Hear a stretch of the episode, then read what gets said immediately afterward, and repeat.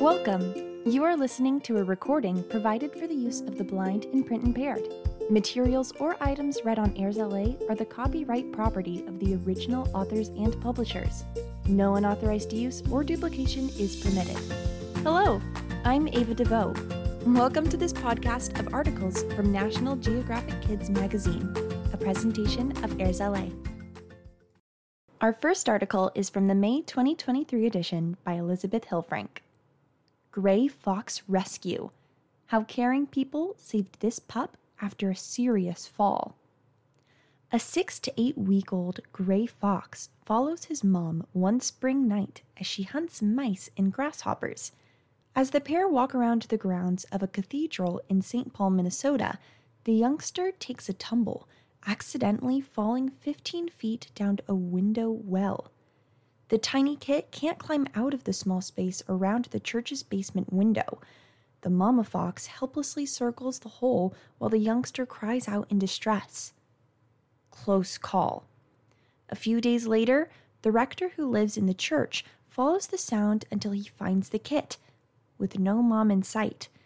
I try calling every animal shelter in the area, John Eubel says, but most rescues are closed for the weekend. Eubel worries that this little fox won't survive very much longer. Each time Eubel returns to check on the fox, the kit seems weaker. Eventually, the animal curls up in the corner of the window well. Then, on Sunday night, two workers from the Wildlife Rehabilitation Center of Minnesota call to say they've volunteered to help save this little fox. The staff members lower a twelve-foot long ladder into the well and climb down. The young fox is too weak to run from them, so they easily scoop him up in a towel. They went straight to the animal hospital, Eubel says. That's when I realized it was more serious than I thought. Careful care. At the rehabilitation center, the staff discover that the fox lost too much muscle and fat while trapped in the well, and his organs, like his heart and lungs, are about to stop working. Hospital workers can't even detect any blood pressure. Worse, blood work reveals that the fox also has lead poisoning, likely because at some point the fox had eaten animals that had been shot with lead ammunition. The staff worry that this fox won't survive the night. They use a syringe to feed the little fox a special liquid meal, careful not to give him too much food at once. They place him in a small kennel to rest and receive treatment. After a few days at the hospital, the staff start to treat the fox's blood. For the next few weeks, they give the fox medicine that removes lead from his blood. This makes the animal really tired. This treatment is very hard on the patient, says Tammy Vogel, who works for the rehab center. Best fox friends. The fox stays at the rescue for forty-seven days until he's recovered from the poisoning and back to a healthy weight. Plus, he's now snarling at rescue staff, and that's a good sign.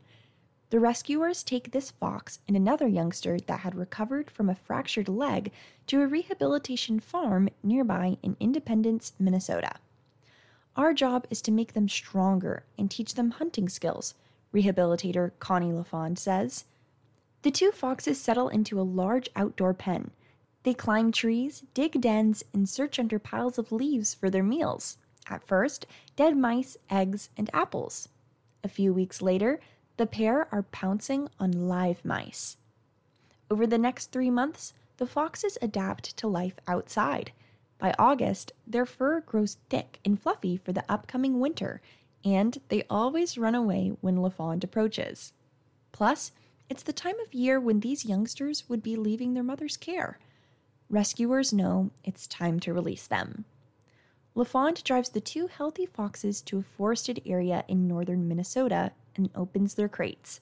She watches as the pair return to the forest. I'm not sure that they'll stay together, she says, but I like to think that they have each other as companions if they want. Fox Photo Shoot. Just before the gray fox left the Wildlife Rehabilitation Center, the staff called National Geographic explorer Joel Sartore. This photographer is on a mission to take close-up photos of every species living in zoos, aquariums, and rescue centers. Hoping to inspire people to protect animals, Sartore has photographed nearly fourteen thousand species so far for his project, called the National Geographic Photo Ark. Sartore lives a few hours away in Nebraska, and he hadn't yet shot this subspecies, a prairie gray fox, so rescuers asked if he'd come to take photos of the youngster. Sartore always photographs his subjects on white or black backgrounds to remove distractions in the photo to show that each animal he photographs is just as important as any other. He chooses to capture pictures of this fox in a small, white photo tent. The fox sniffled around, then stood in the back of the tent like he was waiting to see what was going to happen, Sartore says. Read on for more stories about critters that Sartore has photographed at rehab and rescue centers around the world. Plus, more rescued critters. Common woolly monkey, Cetes I B A M A, Manaus, Brazil. This monkey had been illegally taken from the wild to be a pet, Sartore says. They didn't feed her the right food, so her arms became deformed. She can't be released back to the wild, but she's thriving at this rescue center. Eastern Cottontail Rabbit, Wildlife Haven Rehabilitation Center, Aldershens, Canada. This baby rabbit was found without its mom, and it wouldn't survive the winter without help, he says. After some time in care, rehabbers released it. Bengal Sloe Loris, Endangered Primate Rescue Center, Chukfong National Park, Vietnam. These primates are rescued from the illegal pet trade and brought to live at this center, where they can be safe from poachers, Sartore says. Leopard cats, Angkor Center for Conservation of Biodiversity, Siem Reap, Cambodia. These youngsters were found in a burning field without their mother, he says. The pair snuggled close together in my photo tent, and they were later released back into the wild. Coyotes, Nebraska Wildlife Rehab, Omaha, Nebraska. These rescued pups wanted to run around, sniff, and play during the photo shoot, Sartore says. They were released at about eight months old. Here's some fun facts. Number one, when gray foxes have extra food, they bury it and mark the secret spot with urine. Number two, these foxes can have up to seven kits at once. Number three, gray foxes sometimes hang out on tree branches. And lastly, number four, grasshoppers, beetles, and butterflies are on a gray fox's menu. Our next article is also from the May twenty twenty-three edition by Kay Boatner. thirty cool things about food. Number one, human food technologists taste pet chow for companies. Number two, the chandelier in the Coconut Palace in the Philippines is made of one hundred one coconut shells. Number three, the U S Supreme Court ruled that a tomato is a veggie, but botanists say it's a fruit. Number four, vanilla is used to make chocolate. Number five, Christopher Columbus brought the first lemon seeds to the Americas. Number six, the co-inventor of the cotton candy machine was a dentist. Number seven, it's considered rude to eat anything with your fingers in Chile, even French fries. Number eight, drinking coffee in seventeenth century Turkey was punishable by death. Number nine, a protein can prevent ice cream from melting quickly in hot weather. Number ten, pilots and co-pilots eat different food on board in case a meal makes one of them sick. Number eleven, there are more than forty thousand types of rice. Number twelve, pumpkins almost went extinct. Number thirteen, smelling rosemary can improve your memory. Number fourteen, food neophobia is the fear of trying new foods. Number fifteen, camel milk doesn't curdle. Number sixteen, peanut butter can be converted into a diamond. Number seventeen, if you ate one variety of apple a day, you'd need twenty years to try them all. Number eighteen.